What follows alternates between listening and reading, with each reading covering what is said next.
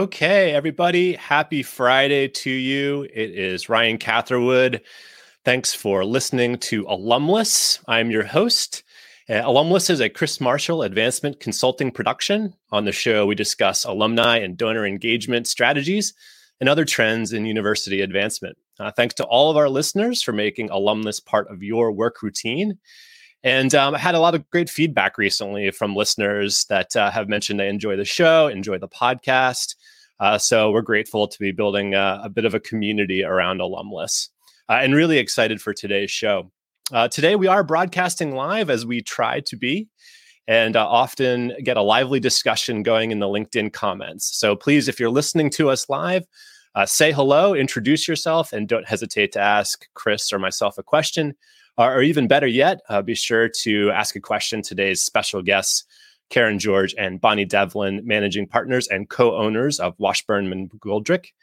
And uh, if I can't get to the question during the LinkedIn live show, rest assured we'll try to tackle your questions in the bonus segment, uh, which we record after the LinkedIn live show and publish on the podcast version of Alum-Less. Okay, so without further ado, let's bring in the man, the myth, the legend, Mr. Chris Marshall. How are you today? Stop, you gotta stop saying that stuff. Whatever you do. Uh, uh, you know, you, like, how, what's going on? What's shaking in uh, Bethlehem, Pennsylvania today? Like most people uh, with younger kids, uh, it's back to school mode, right? Where we got kids going to school. We had already one homesick. Um, that was a lot of fun but chasing around with activities. And my wife does the bulk of that. I don't know how she does it, but uh, I've been traveling quite a bit. I've been in Durham at NC State and uh, Duke and in Durham and NC State and Raleigh, um, and then at uh, Gettysburg and University of Delaware. So it's been pretty busy for me on the road in the last two weeks, really. Absolutely. And actually, you know, we had a chance. I always love when we get the chance to check uh, catch up in person. Yeah. And we did so um, a couple of weeks ago at the Washburn and McGoldrick team retreat. And I know I had a great time learning and sharing at the retreat, and there were some great discussions. Uh, but you've got a special relationship with our guests today, uh, Bonnie and Karin uh, of Washburn and McGoldrick. And I thought it was a good moment as we sort of start the show today to share a bit more about how CMAC and Washburn and McGoldrick are connected. Yeah.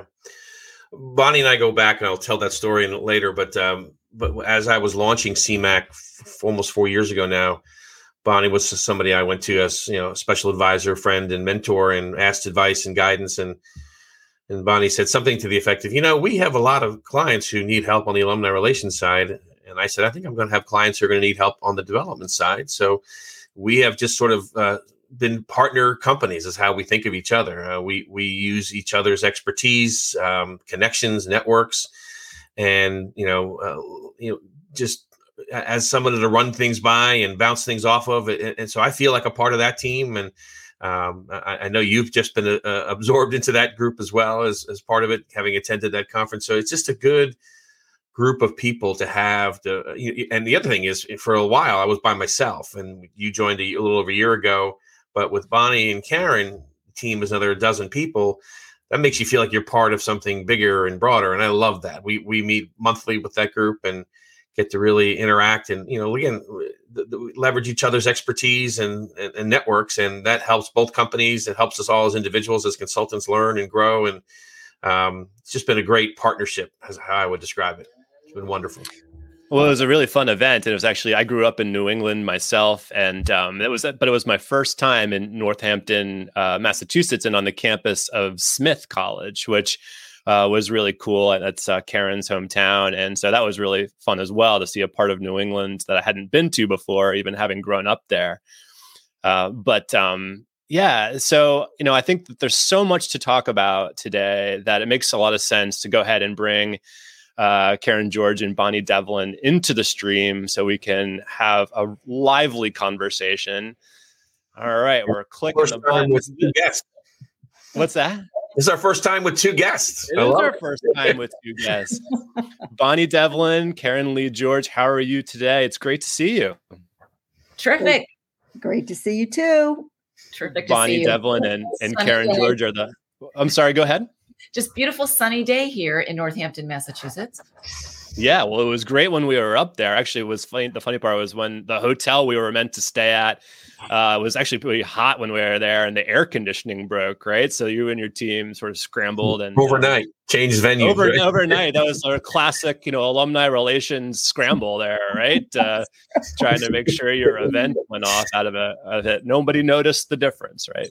Yeah. Uh, which was great.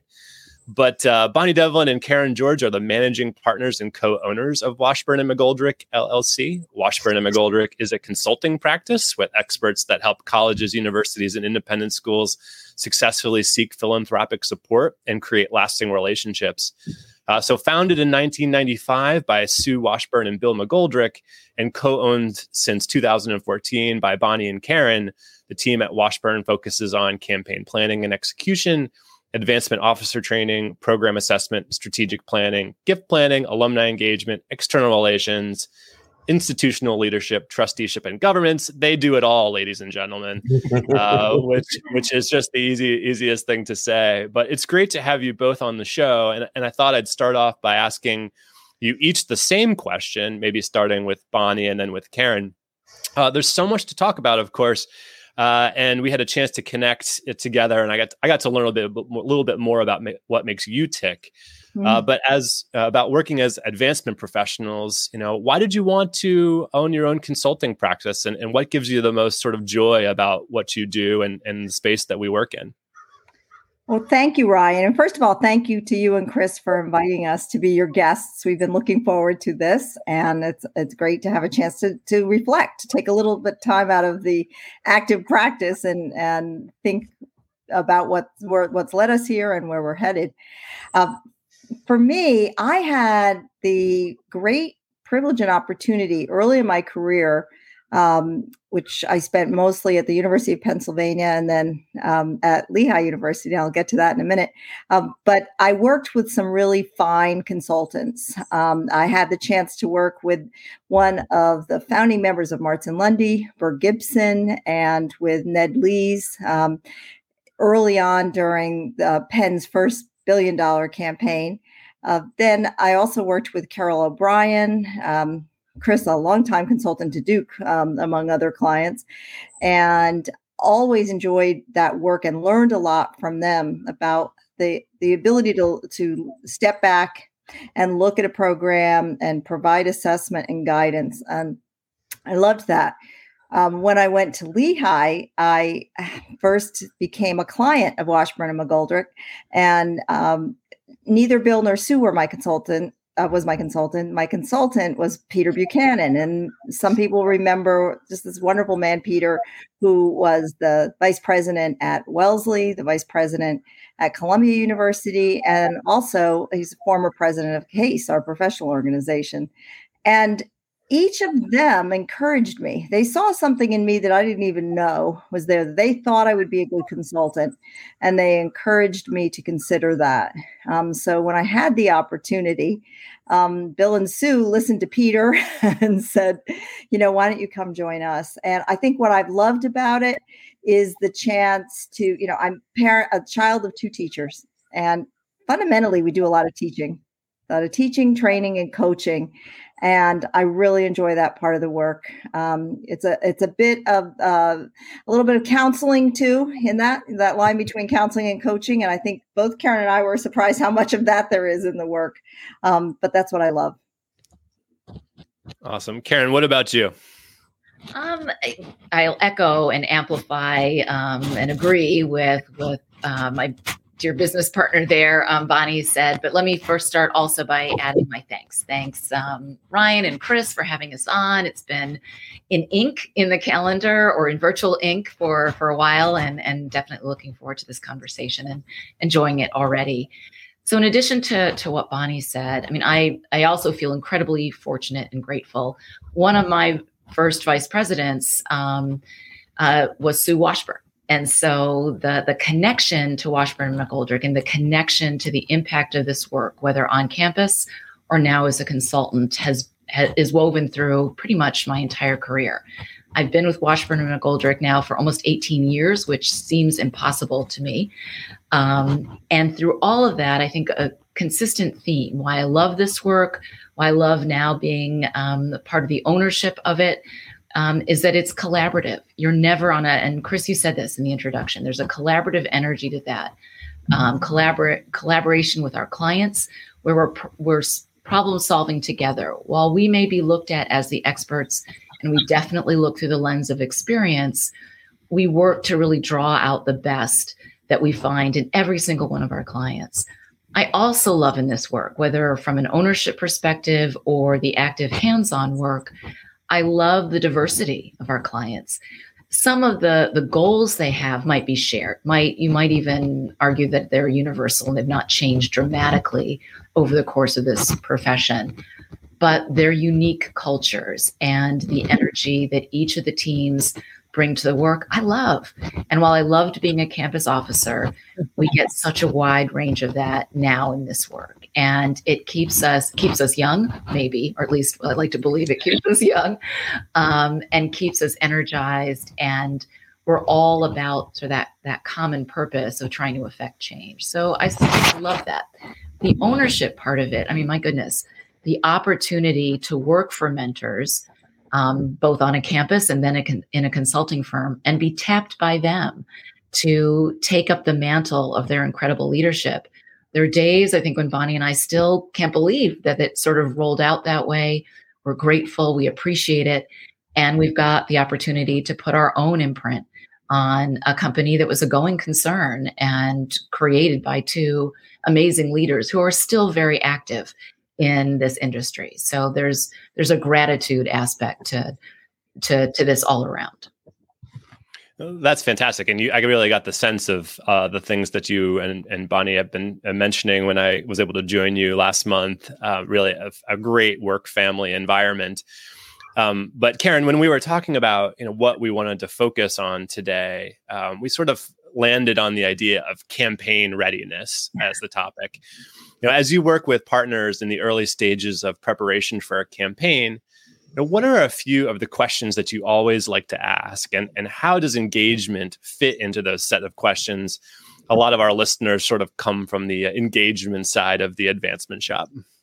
Absolutely. So let's start there. Actually, let's start with engagement because it's I'd contend it's sort of the broad umbrella under which we're working. Yes, it's absolutely true. And we're thinking about campaign readiness that will often be asked to focus on the dollars. That's critically important. The but we can't get to those ambitious goals that that even that sense of readiness without understanding how our audiences interact and get involved and engage with us.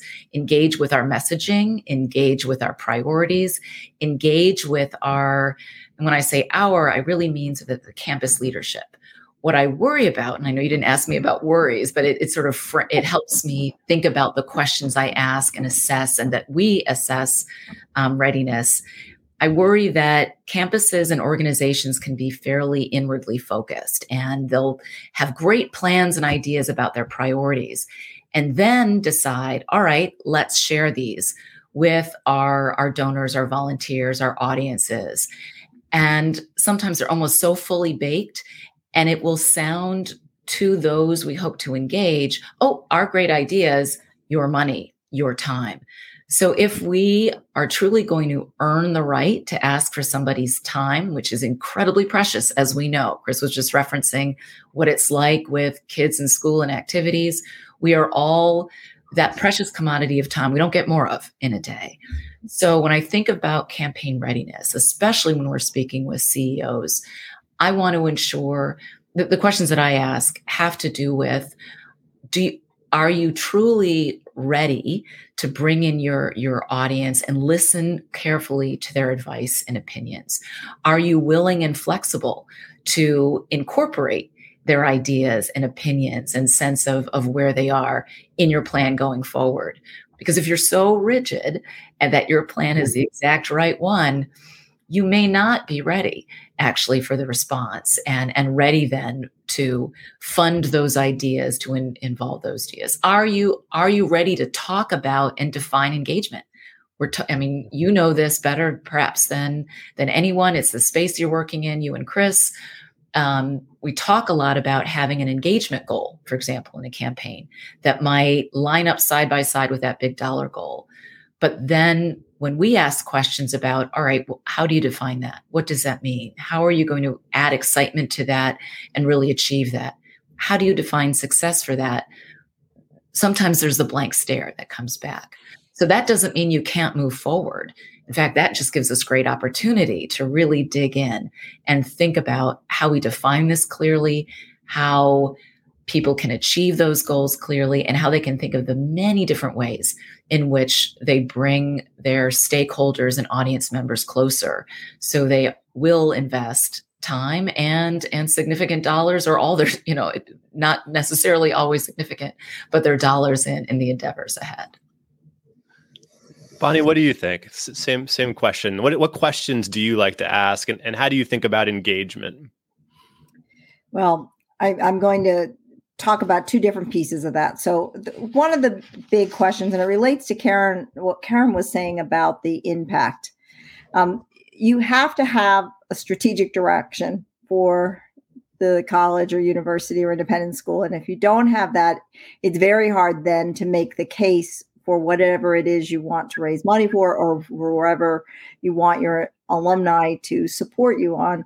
Um, too many times, and we're hearing it in feasibility studies. We, I think we've done now 65 feasibility studies over the life of the firm, and we do several every year. Karin and I've each finished doing some very recently.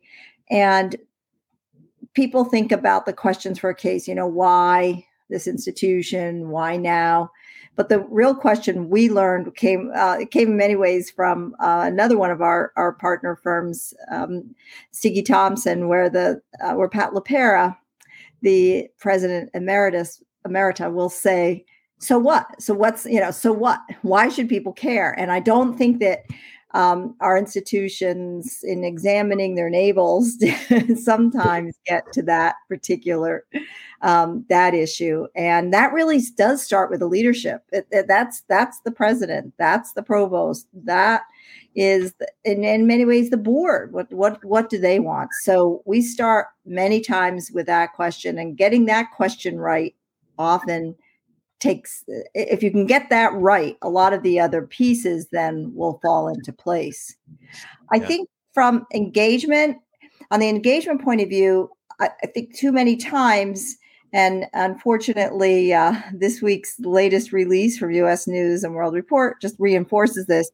alumni engagement for too long has been defined by annual giving participation. And it's so much more than that as you you well know preaching to the converted here.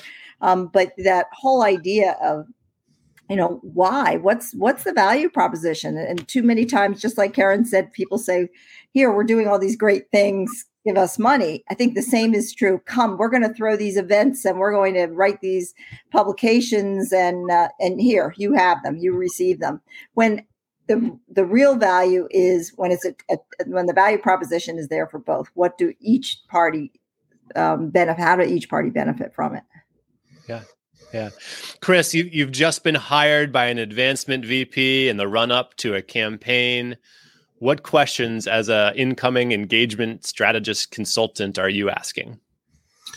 Yeah, let, let me um, just share something I learned with Bonnie and Karin, and I've been added to a few um, projects where they're working on a pretty broad, what ultimately wants to become a feasibility study to launch a campaign. But what Bonnie and Karin in the firm Washburn McGoldrick does is they do a campaign readiness assessment just prior, not always, but mostly. Um, and what I've been so impressed by is that there's a there's a there's a pretty clear path to determine whether or not someone's ready. And what's most impressive, Bonnie and Karin have gone back to clients and said, "You're not ready." and here's what needs to happen between now and then. And that is a strong message when you, you know, I, I, almost thought it was like a perfunctory thing. You just move right into feasibility study, but in, in many cases, they're not ready. And and my questions on the alumni side are are very basic and, and are they ready to even think about this do we have the systems in place are we willing to track the alumni engagement do we have the business processes uh, in addition to the systems where to put it how to get it in there but the big one is do they have the institutional will to do so and and and that starts mm-hmm. with the vice president uh, i know we're going to talk a little bit about how vice presidents feel about this but um, the ones that I think are doing the best job are the ones that fully understand the integration of the advancement operation includes an engagement. Yeah. Of course, they understand that, but but that their alumni program is going to play a role not in shaping the next campaigns down the road, but in helping this one. And so, do you have the systems? Do you have the business processes? Do we have the institutional will to be able to track these things? Are the first things I look at from a readiness standpoint on the engagement side. Yeah. Karin, maybe we can just take a step back for a second and, and, talk about the economic outlook when it comes to philanthropic giving and some of the more macro factors. What does the big picture look like for uh, schools when it comes to uh, uh, uh you know engagement? Oh gosh, great, great, great question. And um, there's a lot packed into that, Ryan. But it, uh, the, the, you know, the big outlook. Now, while I'd love to say that the crystal ball is is indeed crystal clear mm-hmm. um, at Washburn McGoldrick, always paying attention to sort of external factors as well as the internal factors, and and the external factors related to the to the economy and some of the other major sort of factors definitely play a role in in a campaign campaign readiness as as well as sort of the back to what chris just said the will of the institution the will of, of the vice president. Um, so i'm hedging here right? Because i'm not a you know the, the outlook on a day like this. I am back by the way.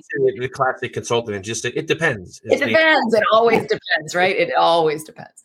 Right. Um, and that's right that's that's that's a good answer. I and, and indeed i'm back to uh uh you know i I don't get a paper version anymore of my retirement account statements, but I'm back to not opening the email. Right. No look. figured because it's a long game. So that's a yeah. way of. So I'll you know get into your answer that way. That you know clearly the immediate needs of our clients are really important and we want to pay attention to that but those immediate needs also set up that longer term especially when we come to a campaign campaigns are about the long game and because this is a relationship based business at its core, we want to make sure that we are tending those relationships, tending to those relationships well, and thinking very carefully about how we craft and retain those new relationships over that period of time. So we're going to you know we are going to go through periods that are going to are going to hurt more um, so we think about the economic outlook and how that overlays with a philanthropic outlook, we tend to see over time, and this is driven by data. If we are looking at Giving USA data and long term philanthropic data, we'll see the immediate response in phila- philanthropy tend to track standard and poor's you know tend to track some of those ups and downs but not typically as dramatically actually. So all of that to say that people continue to engage and spend their time. In fact they will spend more time with those organizations they care about because they know those organizations are also feeling that pinch. People mm-hmm. understand that connection and correlation. When it comes to to giving the philanthropic engagement we're often finding, and we hear this from the feasibility study interviewees of just this past summer, the economy has started to come back up in conversations. Um, and yet, it has more to do with maybe reducing the number of charitable organizations they support, but not taking the ones they care about most off their list. So that's a long way of saying when we see the storm clouds on the horizon, and there are lots of them, I know that right now, it's not just economic outlook. We're talking about an increasingly polarized um, society, not just here in this in the United States, but globally. Do we? Does anybody even listen to anybody else? And that's a core top skill in this work is is listening with discipline and, and true willingness to understand what somebody's saying. So yeah while it makes institutions nervous, we have not yet to this point, and I'm hopeful that Bonnie will nod her head, we've not yet to this point told an institution they aren't ready purely because of the economic outlook. Right. That was yeah. Right. Chris, in your, in your estimation, have most advancement VPs sort of changed their tune on engagement? Uh, yeah, yes, I can stop there and let Bonnie spend the rest of the time uh, on her answer. But I'll share with this. Here's my indicator. Um, I spent I spent nine years consulting in this field, and for the beginning of it, almost all the clients were the associate vice president or equivalent for alumni engagement. Whereas today, it's the opposite. The vice presidents for advancements are hiring CMAC and Washburn McGoldrick on the alumni engagement side to help them think about a more integrated strategy. So, yeah. so to me, that's a signal, a clear market signal that says this is on their mind. How do they take that asset that they have and leveraging those resources in a way that's going to help them now and in the future raise more money? At the end of the day, we have to raise money to fuel the the machine that is these these large institutions. Engagement is critically important, and I believe building relationships with people and involving them and all those things are important. But how do we measure all this? At the end of the day, it's going to come down to do we have the fuel to run the engine and um, and more more VPs, I believe, are seeing the importance of a strong, functioning uh, alumni engagement um, operation that are going to be a part of that overall running that engine. So yes, it's back to my short answer. Let let Bonnie take any more on that time. So, well, just to follow up, Bonnie, when alumni aren't engaged with their schools as you know alumni or donors, you know, what are some of the most likely reasons why, and how should advancement leaders, presidents, superintendents be thinking about the importance mm-hmm. of this special group and their needs and, and how to earn their philanthropic support? Well, Ryan, as you know, we've been doing a number of surveys for our clients, alumni surveys, and often in partnership with CMAC. And we now are have a body of data that suggests that frankly the reasons for not being engaged are very similar to the reasons for not giving and one one of the, the top of the list um, which is really interesting to me is people will say uh, we live too far away so we so proximity equals engagement to in many people's minds. Um, but if you unpack that a little bit further, it turns out to be that um, another organization they actually feel closer to it, and I don't mean just geographically, but local organizations have more impact in terms of if they get involved in serving that organization as a volunteer or in giving to it so um, that so they feel closer to it or they just don't feel as though the impact of their service or their gift to alma mater is going to be as significant.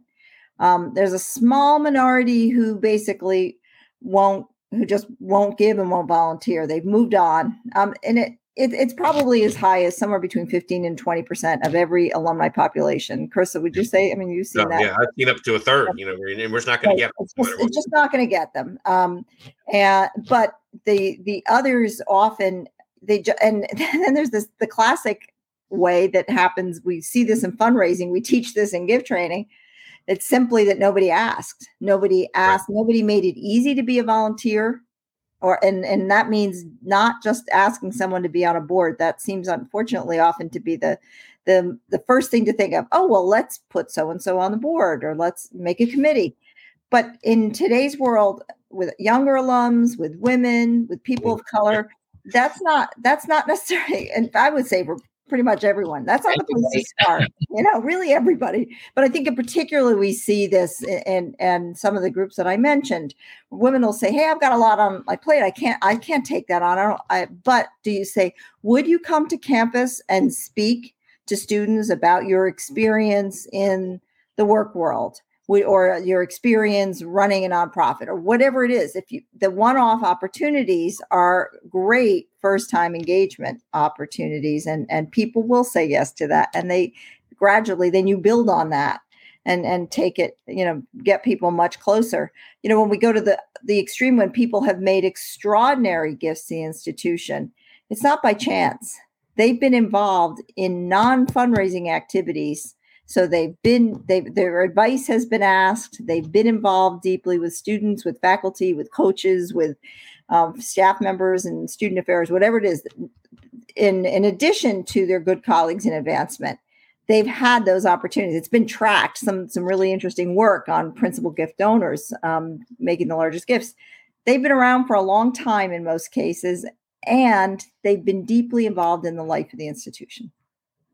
Yeah, the anatomy of a million dollar gift is something like ten years or more of, right. of active engagement when that's you right. when you look at that, and yeah. I think that's a really amazing and important statistic. Um, yeah.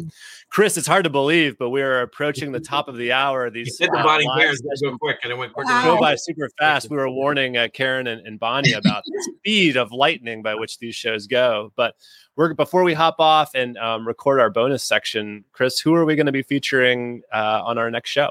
It's gonna be they're all fun uh, for different reasons, but uh, from Carnegie Mellon University, the Associate Vice President for Alumni Engagement, Teresa Trombetta, will be our guest from Carnegie Mellon. We're looking forward to that one.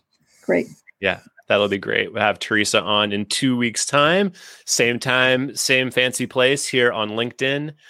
And uh, for those of you who are uh, podcast listeners, I talked to someone the other day who was like, you know, thank you for making the podcast edition because they listen on the way to work. Uh, so I thought that that was a pretty cool piece of feedback. But um, thank you so much for everyone for listening live or, or for watching this uh, in the days and weeks to come on LinkedIn. And uh, we'll see you on the podcast. And uh, Chris, Karin, and Bonnie, we'll see you on Zoom in just a minute. Great. Thank you. Thank you. Thanks, everybody. Bye-bye. Thanks for listening.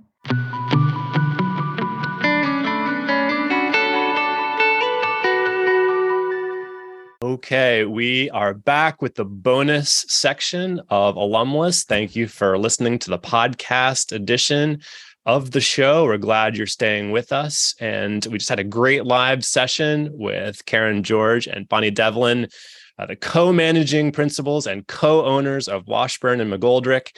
Uh, it's great to have you back and uh, pick up the conversation where we left off. That's I told you that's a really fast thirty minutes, isn't it? Like, Definitely. It was a sprint. It's a sprint.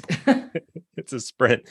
Well, as we uh, sort of think about sort of picking up on the conversation, there's there's lots of threads we could go to. But Bonnie, I was going to mention we should share uh, f- with the listeners that uh, you actually had a chance to work alongside Chris Marshall uh, as his peer at Lehigh University. What was that like? Well, once we picked him out of the pool and dried him off and uh, toweled him down, he, he actually became really wonderful at this work. And honestly, I was thinking about it. I think of the three C's. He was the it's the same way we work together now collaborative, creative, sometimes comical. which is a lot of fun. We take our work seriously, but not ourselves, which is what Karin and I always say in the company. And he he brought such a new way of approaching the work that came he always says, I know, Chris, I shouldn't put words in your mouth, but that you were looking for the metrics and you didn't see them. You, you know, you're used to having a stopwatch in your hand for all those years. And where were the metrics? And, you know, I'm just so proud of the the work that he's been able to do not only at Lehigh where I think our favorite thing to do actually was to be co-MCs together. We got to MC the alumni parades each year and we got to MC the um, tribute, the farewell tribute to President Farrington, Greg Farrington, who was both of our bosses when he when he was about to um, go on to California um, Academy of Sciences. So um, that opportunity to ad lib together. and neither of us are shy in in that context. When we put us together, it was it was scary. Uh, some of the things we did, but we had a great time. We did. We did. And so, to your comment, um, I'll never forget. Was in the first month I was in the role at Lehigh, and I always tell people to this day that I was I came from a sport that measured to the hundredth of a second and had a scoreboard at the end of the day, right up next to the pool, and you could see who won and who lost. Um, and you don't need to know anything about swimming um, to understand that it's a very quantitative, you know, outcome. And I, I, came into a meeting early on in my first month of my career, and I pulled the team from the Lehigh group together, and I said, I'm a former coach. I know when we've won, we've lost, or if we've gone faster, or gone slow. How do we know? What does it look like for us?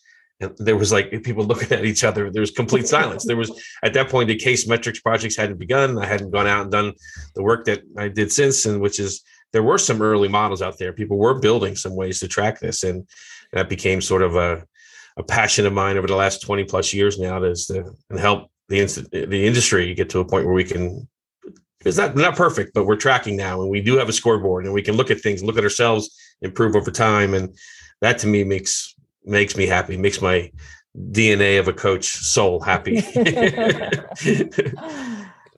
that that's that's awesome and you know bonnie um you know you've worked on many successful campaigns and and they're a really important part of what we do in advancement uh, we alluded to this question we sort of touched upon it but uh, should all schools be in some sort of campaign mode whether planning for it executing it evaluating it or is there a, a perpetual campaign uh, scenario what do you think about that um, i actually been doing some of my own research on this, and of those, the the more time spent in campaign on a campus, the more successful Yeah. You are. I mean, it's kind of it sort of makes sense, doesn't it? And I think partly because of all the pressures on the various sources of revenue for for any form of education these days, there are really there are only so many levers you can pull, and one of the things you can't really do much of at all is raise tuition. Um, that there's a, there's a ceiling on that. There's already a, a a fair amount of public outcry about the cost of higher education in general. Um, so that that's one. The endowments are are wonderful to have and but misunderstood by many people in terms of the flexibility. Most of those are restricted funds, and people need to they have to be spent in the way the donors intended. That doesn't necessarily that provide provide money for a new building or to start it, including Bonnie internal audiences, faculty Inter- and others oh, don't get it. You raised They a billion dollars. Where is it? And it's right and that's on us isn't it i mean i think Yeah. that is on Yeah. us i think that's on our leadership to be able to to talk about it in clear and simple terms that um, doesn't equate it with hoarding that looks at the long term karin was talking about this earlier about the long term we're in this for the long game and that's that's so important.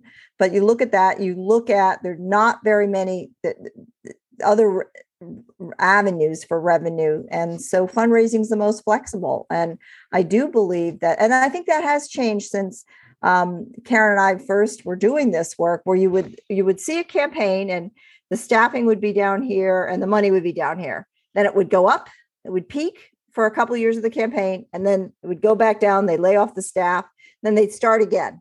And they'd have to start all those relationships up again. What it looks like now a lot more if i can continue to draw with my finger i'm sorry for the podcast the audience is that right? I just realized that but um now it's much more stepped right? Yeah. and so you're going to raise a new level of support and then ideally sustain that over time and then build on top of that.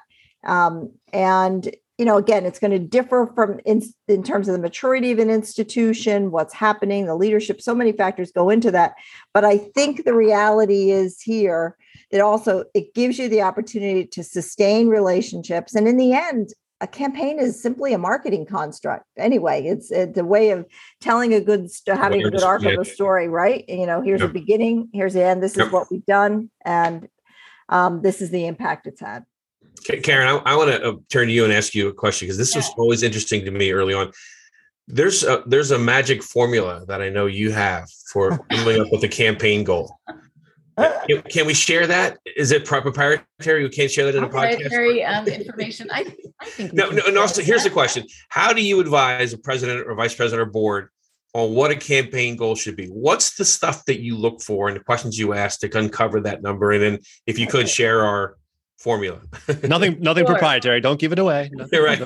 Well, you trade know, secrets. we'll have to Charge royalties or something like Yeah. that. Sue who came up with it. exactly. Sue Washburn was the, the the genius behind it, and it's something as an algorithm or a formula that has withstood this, the test of time and helps really frame and answer that question: what goes into that goal conversation?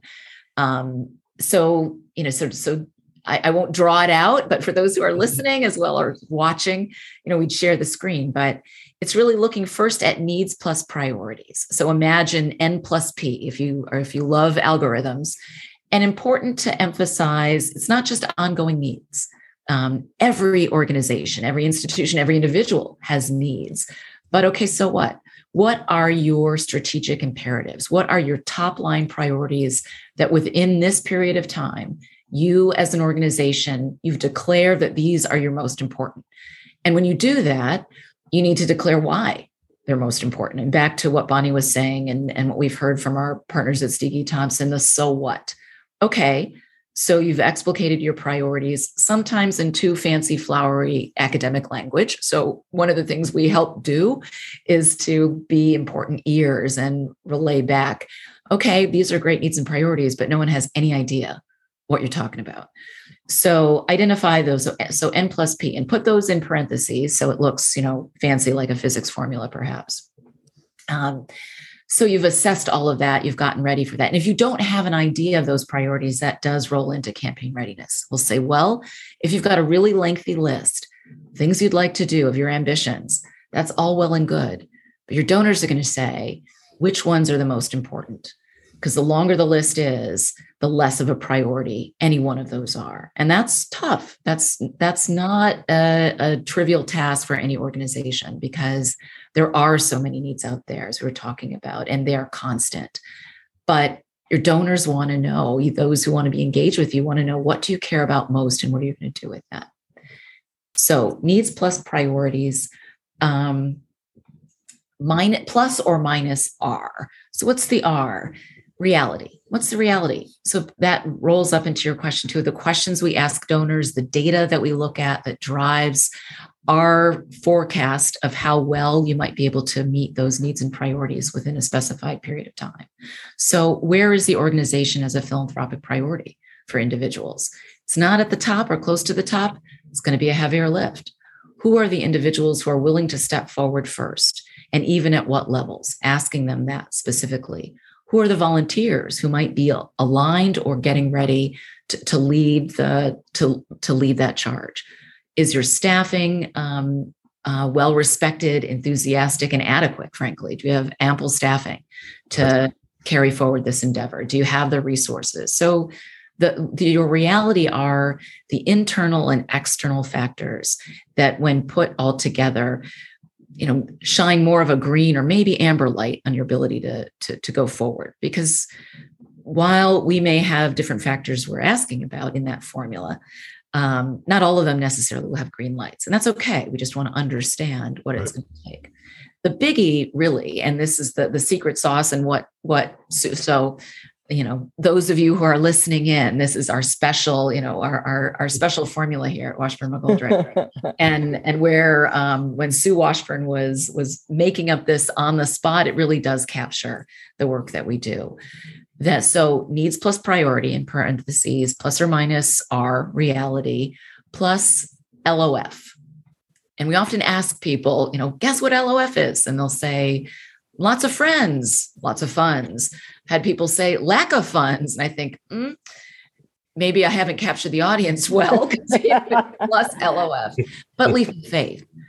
LOF is that leap of faith. So N plus P plus or minus R plus LOF, that leap of faith the, the enthusiasm and energy that will carry the organization forward, often beginning with leadership. Everything begins with leadership. So, a leader that's taking the charge and has everyone following them and is excited because there's always some risk in these endeavors. These are ambitions, these are stretches. Right. This is not business as usual. This mm-hmm. is about reaching a new horizon and doing some really exciting things and securing your financial underpinnings all along the way right engaging brand new people perhaps who've never been engaged in the organization so it's going to take a leap of faith and we also just don't know um, there are some marvelous surprises we'll have individuals who will make significant gifts when they perhaps hadn't signaled that before um, you know priorities shift and change are things we can't anticipate our job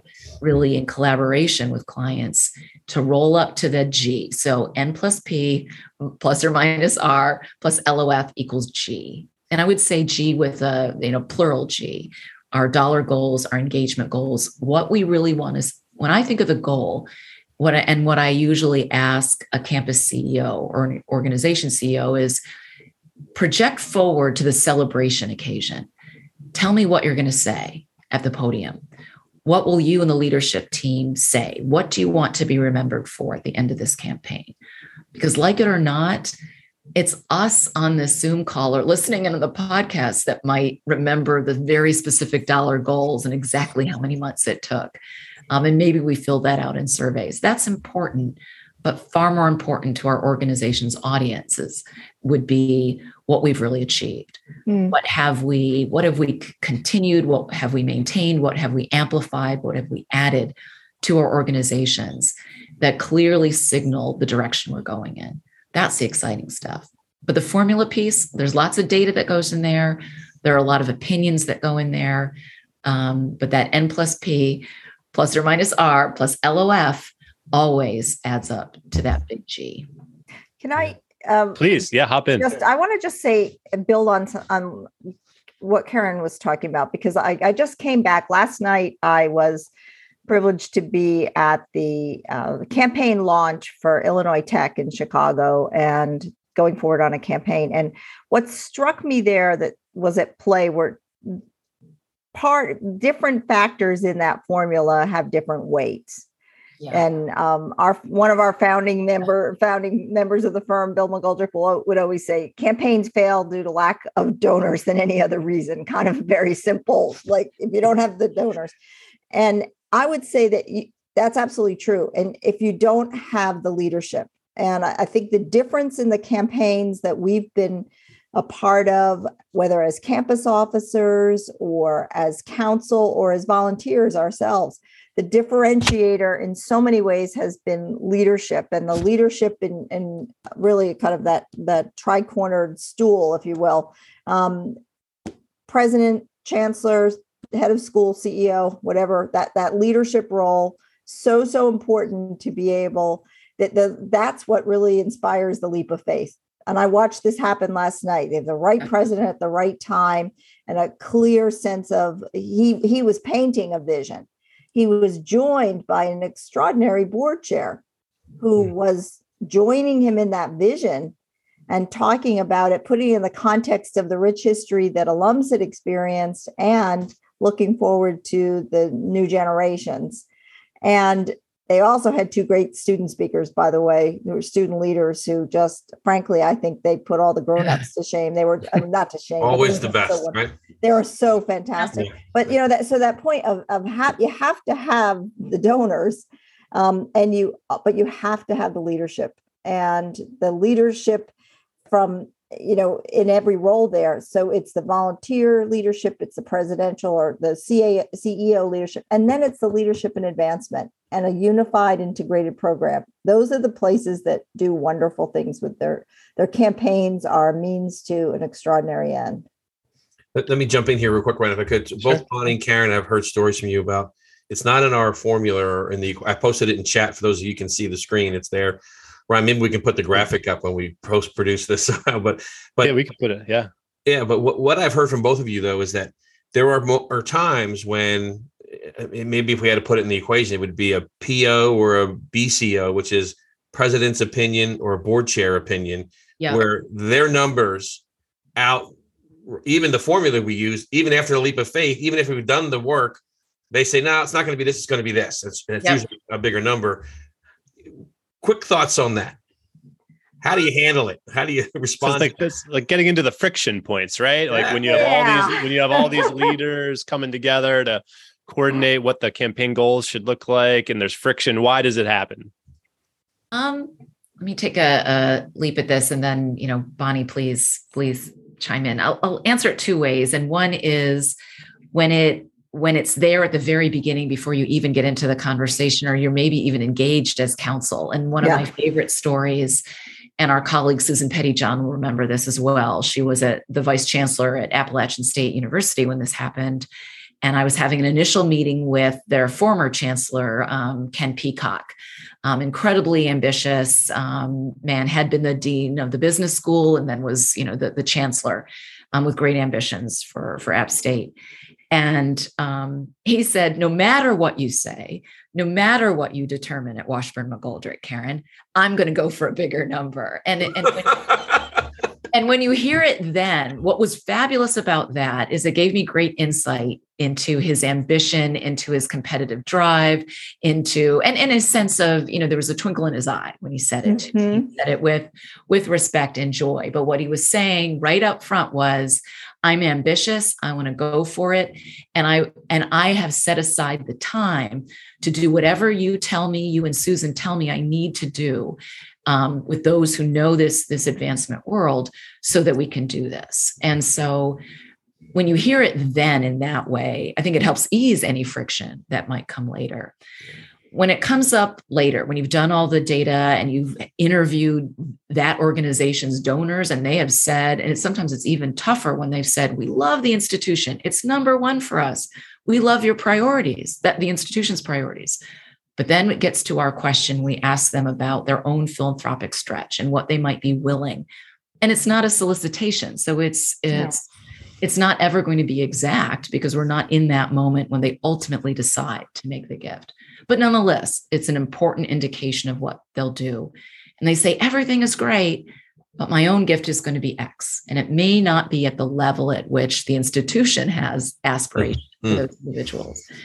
And so I guess I get back to for the for the leadership that wants to poke holes at the numbers we recommend, we're always trying to give them pathways to how they can achieve the best possible um, amount, the best possible level of engagement, the best possible outcomes within that period of time based on the empirical evidence of capacity and and then the actual inclination, inclination right. of, of their audience with i'd like to think we've got the humility to say there there you know here's an opportunity for you to press that even higher so we yeah. stand by our numbers but we say here are ways and here's what we want you to watch out for and avoid because that you won't meet your aspirations if if you're not really listening to your donors if you're not engaging them in a collaborative conversation about their philanthropy. If you walk in with a fully baked idea and you're not really eh, eh, talking you're not including them in the process it's going to be a, a, tougher lift. You know it's yeah. not that we want to be wrong if an institution ends up raising more than maybe we've recommended, that's exciting too because there's uh, campaigns are accelerants. They tend to you know create momentum and people start to stretch more. But the friction piece is not so much i'd like to think we're not saying it's not whether we're trying to prove who's most right. We're trying to give the best advice we can as to how they can reach their ambitions but also not go out of the gate so specifically with those ambitions that they um, aren't listening to their audience mm-hmm. and run the risk of right. losing both their internal and external audiences. I just want to build on that for a moment because one of the things that we advise our clients to do, and those of uh, those who've worked with us know this, and I think this has changed even more so over time, we will say to people, Chris mentioned how we do readiness assessments, and sometimes it happens in the internal readiness piece, or sometimes it happens in the feasibility study piece. If the ideas and aspirations of the institution have not been shared broadly with key donors and yeah. key volunteers and influencers, you know, we've kind of started using a little bit of jargon and we say we haven't socialized the case. But if that hasn't right, happened, right. then we could write the report now before we've even done the interviews because they don't know it. On the other hand, we've had great studies where people will say, Yes, President so and so talked about this with me, or the head of school and I had a discussion about this, and I'm really excited about it. You know, where you start to you see the seeds of what's going to be co-creation of gifts yeah. um, between the do- the donors and the institutional leadership.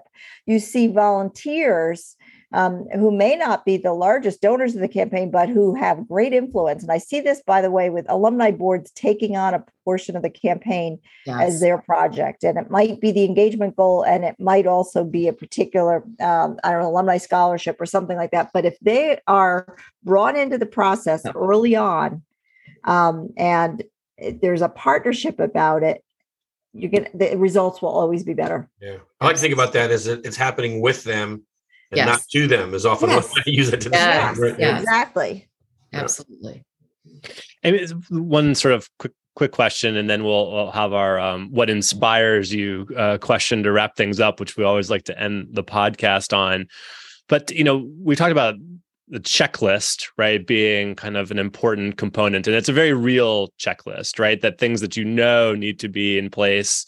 But is it also kind of a mindset, a philosophy of being campaign ready? I mean, should you be campaign ready sort of throughout? Uh, is it a momentum? Is it a buzz? Is it uh, sort of a, a mojo, if you will? Um, how do you, how do you, how do you think about it?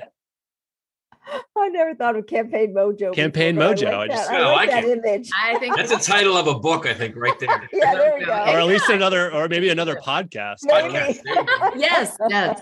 I think that's essential, and I, you know, I think that runs through most of our work anyway. I mean, people mirror behavior, right? We mirror language. And so if we approach a new idea, we approach a task, a project like Eeyore, the audience is not going to be all of that excited. So there, there is a need to maybe, or maybe a, a better analogy rather than Winnie the Pooh would be, um, you know, as, as an athletic. So I'll pull from Chris's coaching days. You know, if you're not sort of trained up, or at least at sort of a, a decent level of fitness, it's awfully hard when all of a sudden says, Hey, we've got this dream thing we're going to do. We want you to be the lead leg or the anchor leg, whatever it is. And you haven't really sort of kept yourself somewhat primed. I like that. It's good. It, right. You can do it. Physical fit, but also mentally fit, right? exactly. So that that mind, that mind over matter works to a point. Right. But if all the other systems aren't sort of ready, or at least in some good stage of readiness, that's it's going to be a lot harder. I mean, Bonnie, I think you referenced it in the earlier segment that the, the days, the the old fashioned way of running a campaign where you would fund it for a while, staff up, get everyone focused on it, get really fluent about your messages on the campus, and then when you had the celebration party, you laid everybody off. I mean, it's sort of it it. I get how institutions did that, but it's as if you're assuming that you can just turn that off and on right. Um, and and it yeah. it takes longer than that and you can't turn that off and on and you certainly shouldn't do that with your donors and volunteers. That that actually doesn't honor or respect the relationship we need to have with with our audiences. So yeah i think there's a campaign mojo and if we're not enthusiastic about it i mean there's a reality and i working once with uh, a client years ago marietta college where they talked about pragmatic dreaming and yeah, that's an oxymoron, but it made sense. There's a pragmatism to this. There's the there's the checklist, there are the tactics, they're the things that you, you want to get in orderly fashion. But there's also a dream piece of it that when the donor steps up and says, I've got this fabulous idea, and it aligns with some of the things you're telling me about, what if we did this? Mm-hmm. Not ready for that. You might lose that amazing moment. Mm-hmm you know it, it, i also was thinking about that in the in the context of um, having been through pandemic and watching some of our clients launch their campaigns or close their campaigns during pandemic and not being able to have live in-person yeah. events and they did really they really found ways to use Zoom or to use various digital methods of of encouraging it. But I, I can tell you, I, what comes to mind to me is William and Mary, and William and Mary had its first billion dollar campaign, and with and by the way, one with an engage a very prominent engagement goal and alumni participation goal, and as well as the dollar three headed goal. goal, right? Yeah, you know, and three headed goal exactly. Um, we had a chance to do a post campaign analysis um, for them, and the volunteer leaders who had been so fantastic were disappointed by the inability to gather together in mm-hmm. person to celebrate the accomplishment and there they had they really felt a loss. There it, it, it that to not have that chance and to be there and to feel really wonderful about what had been accomplished which was truly spectacular. So there, there's something as we as we come out of the when we know we also draw different audiences when we do things in this in this particular format in zoom. There is something to be said about the rubbing shoulders with people who care about the institution as much as you do. I mean mm-hmm. physically it's it's it's very exciting. I think that's where i felt mojo the most i would say ryan. I felt it last night at that event i was mentioning to you. You know the vice president was up there being the mc and the energy in that room. They were also great to invite back the previous vice president something we don't always see that you mm. know where there's um, different eras but here it was great a great sense of this is building on past work and the the the group there was so proud you could feel the energy and um, a, a group of technologists engineers scientists um, who don't always get as emotional as I saw them last night. It was really exciting. Yeah. You, I can tell you both get a lot of mojo from the people that you work with, uh, and the, the, excitement that exists when uh, the campaign is is launched and everything seems to be clicking and it just feels really good. Are there any other sources for your for your mojo before we uh, wrap up today's show? Bonnie, where do you what gets you inspired? Where do you find inspiration? Maybe beyond your the people you work with. Well, one of the things we say in the firm is that we have focused deliberately on education because that's what we all know that's what changed our lives. And I, I, fundamentally believe in first of all i believe in the goodness of people. I do in the inherent goodness of people. And i see um, education being a way to help level the playing field and to give people a better life and to create better lives through what they're able to do. And that that to this day still inspires me. And i listened to students last night and i really i was inspired again. And we had a conversation we had our, our regular monthly practice group with our vice presidents. We do once a month and they can come in and talk about whatever is on their mind. And they were talking about the, the stress of the past couple of years and they were sharing ideas with each other about how they deal with that and more than one of them said, I just simply get out on the road and I go see the donors and I talk to them, you know, and they inspire me. And that's the part of my job. It's not the management, it's not man, you know, the budget, it's um the not all that. It's actually seeing people who are inspired. I mean, I could never I always was astounded when people would thank me for helping them make their gift. Hmm. they were doing extraordinary, generous thing themselves, but we forget that we are helping them to do that, and that brings me joy. And now the fact that we're teaching others how to do that well, that's where I derive my joy. That's awesome, Karin. Would you add anything to that? I mean, I agree. I agree 100% yes, with, I'm... with what Bonnie just said and absolutely draw it from from that that energy from others in that way. For me it's not in addition, it's not just a what, it's a who. And I think of this who all the time. Her picture is is near me, um, behind me. You know, people may not be able to see it if if you know somebody's watching this, but if we're watching this. But my um, late grandmother, Lillian Jackson Lee, who passed away in 2017 at the age of 106, and um, a huge part of my life um, because she lived nearby when I went to college, and then when we moved back to this area 24 years ago um, got to know her even better and right into the up to the last last moments of her life. But in 1938 she was part of a group. She was only 28 years old herself but had already had three of her five children. She formed with other um, women primarily women in her neighborhood the we modern mothers club and they did this this is in springfield massachusetts back in 38 so if you think about what was going on in the world even in 1938 mm-hmm um, a black community. She's a she was black woman. Um, put together that club because they wanted their children to benefit from the same types of activities and social engagement that they saw going on all around them, but weren't always able to gain access. So she, I would say, she was sort of the first philanthropic um, uh, mentor for me because I went through her papers and saw pictures of her and her ledger, where she recorded the $5 contributions from the other members of the We Modern Mothers Club in that neighborhood um, every month. So they would pool their dollars together to ensure that the children had a, you know, a, a variety of pathways and activities. And so you know they had to make the ask. She uh, she had to do the the gift recording. They did stewardship work to be together. There was articles in the newspaper in springfield massachusetts about about their work over years. Um, they disbanded in the 70s so they stayed together and you know by then they'd become the we modern grandmothers.